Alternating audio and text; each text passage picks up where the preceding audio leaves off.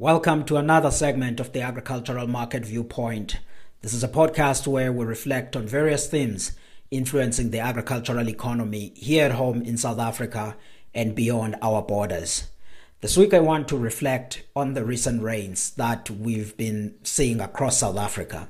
And in fact, since uh, the start of October, it's been raining for much of the country. And some people have asked the questions of what do these rains mean for agriculture? Uh, are they causing damages? Should they read them as a positive sign of yet another good agricultural season? Which is the point that I've made in the one of the previous segments where I was saying we are in a La Nina period and it looks like it will be positive for agriculture. But I think it's important that we take a step back and say over the past month, how have these rains actually influenced the agricultural activity?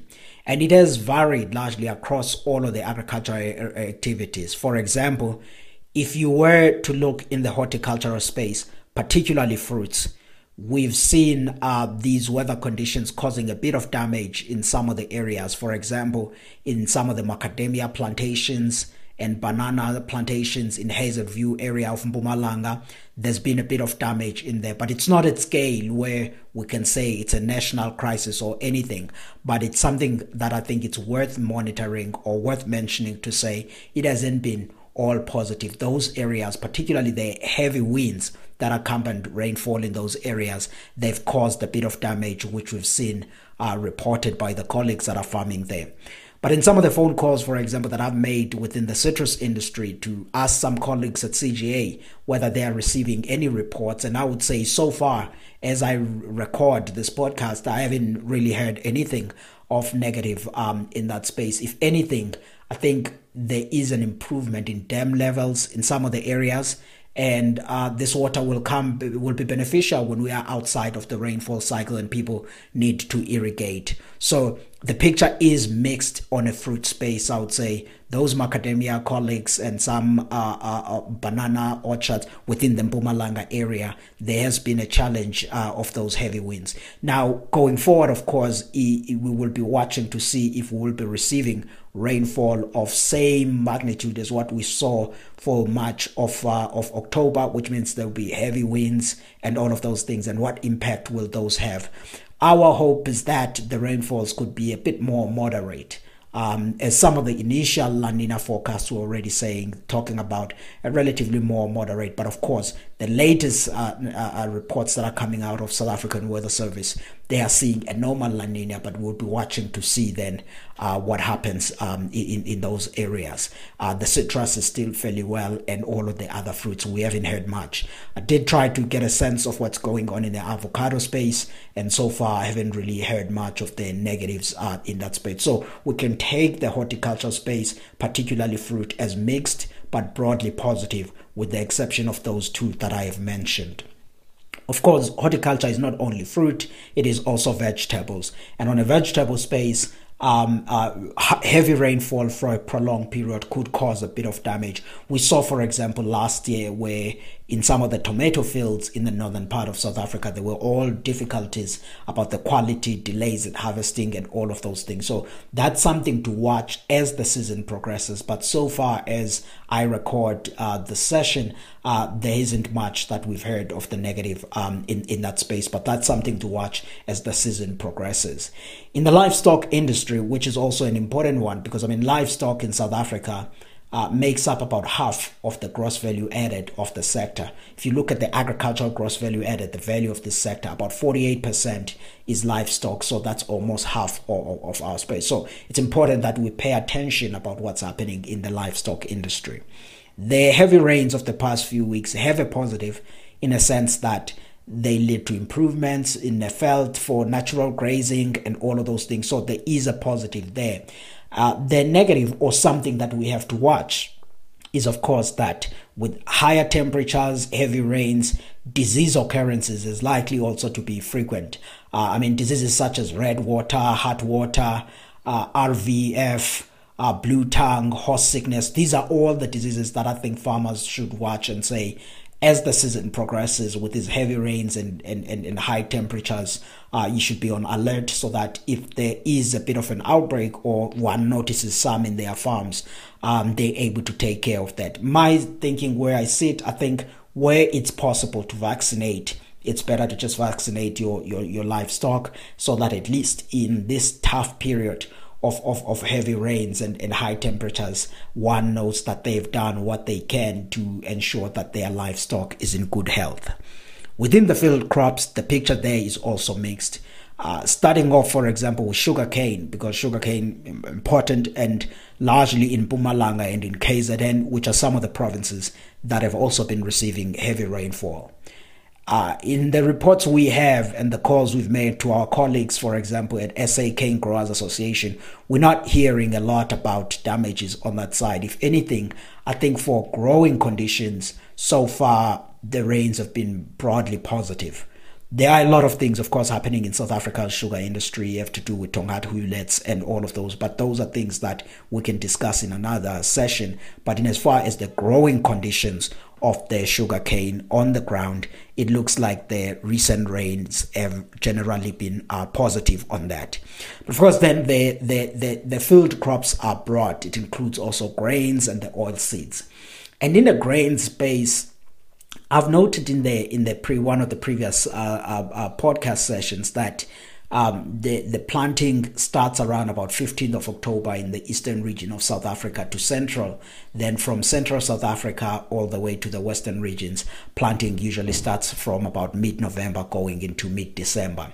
So far, there's been some good progress, but not in the pace that one would desire. For example, I was just looking at the surveys that have been done by our colleagues at Grain South Africa, looking at Mpumalanga to say how is the progress with soybean planting. So far, the colleagues in Mpumalanga, they've planted about 40% of the area that they intended to plant. Um, and this is slightly behind the typical uh, uh, uh, planting progress in there, but of course, still in line with what with last year, I would say, because in the 2021-22 season, we had heavy rainfalls which delayed planting by almost a month. So the fact that they've still planted 40% now and uh, they are already out of the optimal planting season because the optimal planting period is 15th of November going into mid um, 15th of October going into mid November. That doesn't mean that there will be a major issue. The reason the optimal planting period exists in that way is that later on in a season, if one plants outside of that window, they risk being in a situation where crops are affected by frost. But if you think back over the past uh, five seasons or so in South Africa, we've rarely seen frost uh, negatively affecting crops. So we hope that this time around, even though farmers have planted 40% uh, so far, uh, I mean, the past few days have been fairly warm across the country. I hope that there could be some bit of progress in the plantings and they'll be able to close off uh, the intended area within Mpumalanga as well as the KZN and, and the other province. And in fact, in KZN, farmers have made some good progress because in the soybean area, they've planted roughly about 80% of the intended area. In terms of maize, they've planted about 50% of the intended area. Uh, maize planting also in Mpumalanga, they've started to gain a bit of momentum.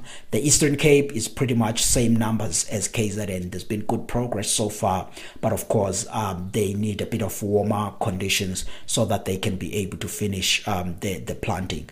The area that has been struggling with heavy uh, and wet conditions uh, uh, per se is the Free State.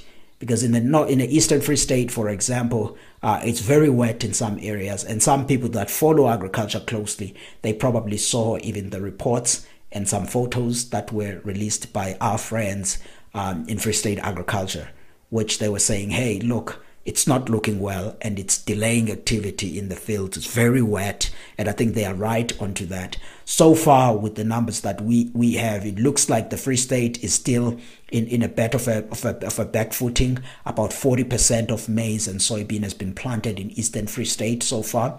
Um, and then I think they will be able to to proceed as as soon as the soils are able to drain some of the water that we see in some areas. But with that being said, I would say there's no need to panic as yet. um, about South Africa's agricultural conditions in general, because we saw similar situations like this in the Free State. Even last year, Western Free State, which was wet for quite some time, and plantings only proceeded progressed at a later stage. In fact, much of the areas they planted in January this year which was almost a month and a couple of days beyond um, the optimal planting season. The western regions of Free State are also wet, even though uh, some people have started to prepare the soils. So we will see what happens in the coming days.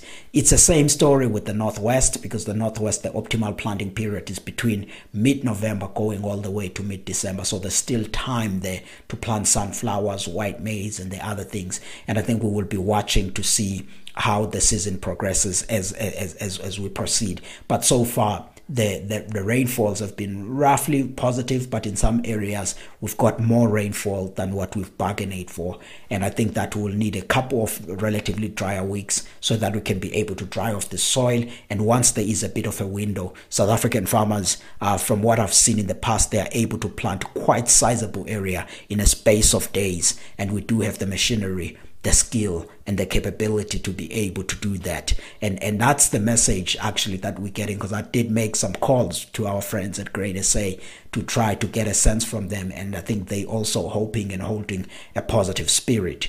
And if you were to think about the seed sales fertilizer sales uh, agricultural machinery sales all of those they've been positive painting to a picture which farmers are eager for the new season. So, broadly speaking, I would say the past few weeks' rainfall, which since the start of October, um, have been positive in terms of improving soil moisture, but the consequences of it are mixed.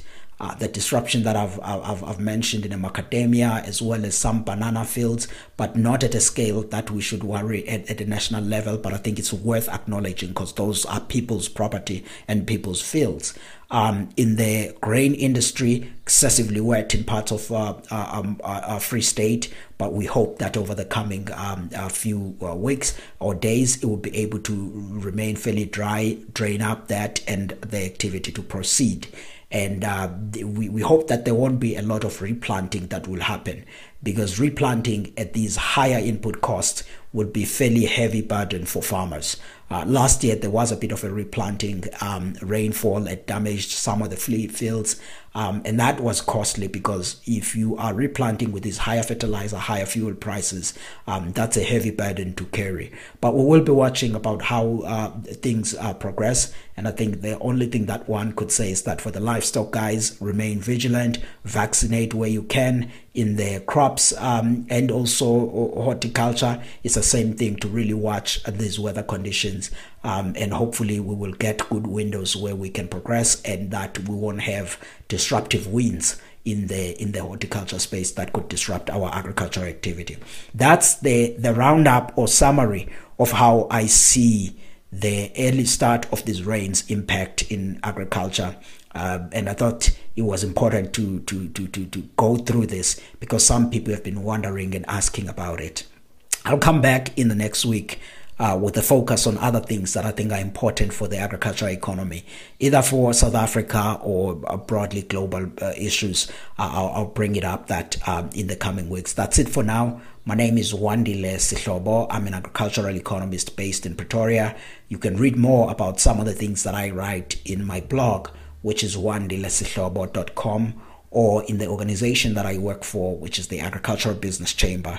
All of that is found in uh, can be found in www.agbiz.co.za, www.agbiz.co.za.